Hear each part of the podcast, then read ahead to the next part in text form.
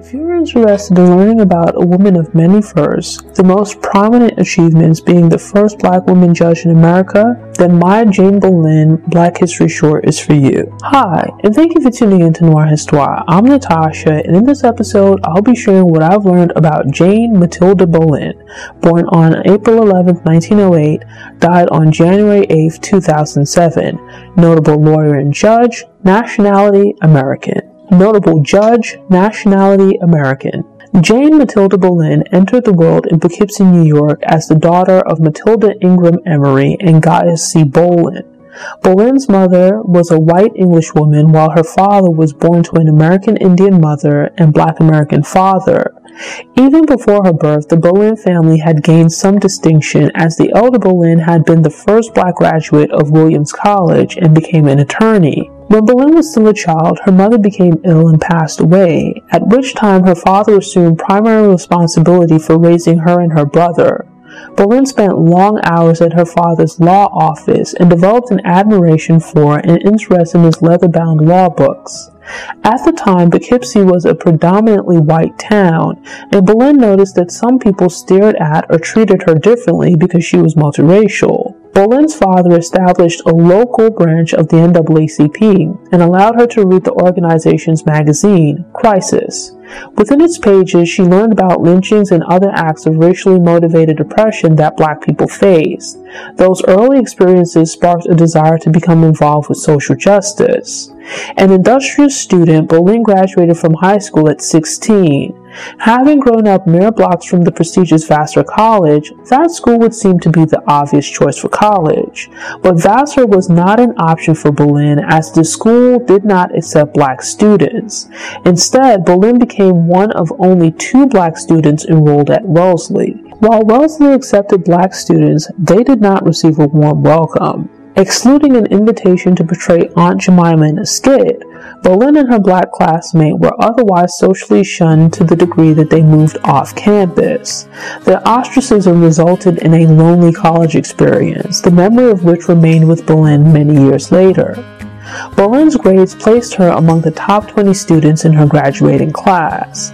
Yet when she began considering careers, a guidance counselor and her father attempted to discourage her from pursuing law.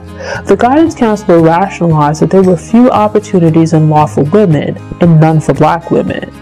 A lawyer himself, her father was initially concerned that the profession would expose Bolin to some of the most terrible aspects of humanity. But Bolin's persistence resulted in her father relenting and providing support for her to attend law school. Unfortunately, while Bolin would become the first black woman to graduate from Yale Law School, she again had to endure racially motivated isolation and mistreatment. After graduation, she briefly joined her older brother, who had also become a lawyer at their father's law firm. But during her first year of law school, Bolin had met fellow law student Ralph Mizelle, who became a lawyer in New York City. When the two married, Bolin relocated, in part for her husband, but also for the opportunity to carve out her own identity in a big city rather than in the shadow of her father and brother in the relatively small town of her birth. Bolin had graduated from a very elite undergrad college and one of America's top law schools, yet most likely due to a combination of sexism and racism, her applications were all rejected when she applied to jobs. Undeterred, she and Mizelle started a law firm, and their marriage also produced one son.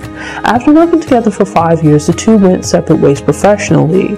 Bolin found work as the assistant corporation counsel of the city of New York, while Mizelle accepted a position in Washington, D.C., resulting in a somewhat long distance marriage. After serving in that position for two years, Mayor Fiorello LaGuardia invited Bolin to a meeting at the World's Fair. No context or explanation was offered in advance, and when Bolin arrived with Mizelle, she was unexpectedly asked to raise her right hand to be sworn in as a judge.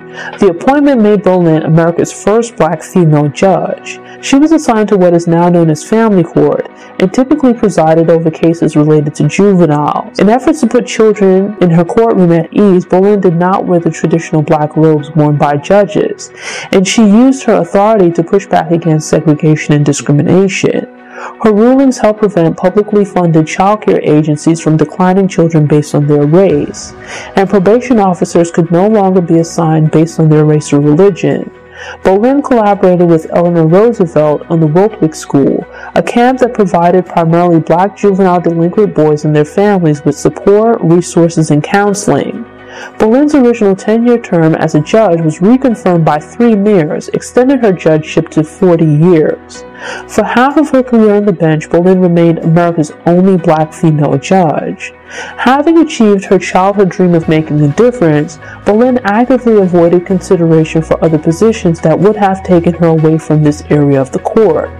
The judicial system had set 70 as the mandatory retirement age of judges, thus Bolin was forced to retire when she reached the cutoff age.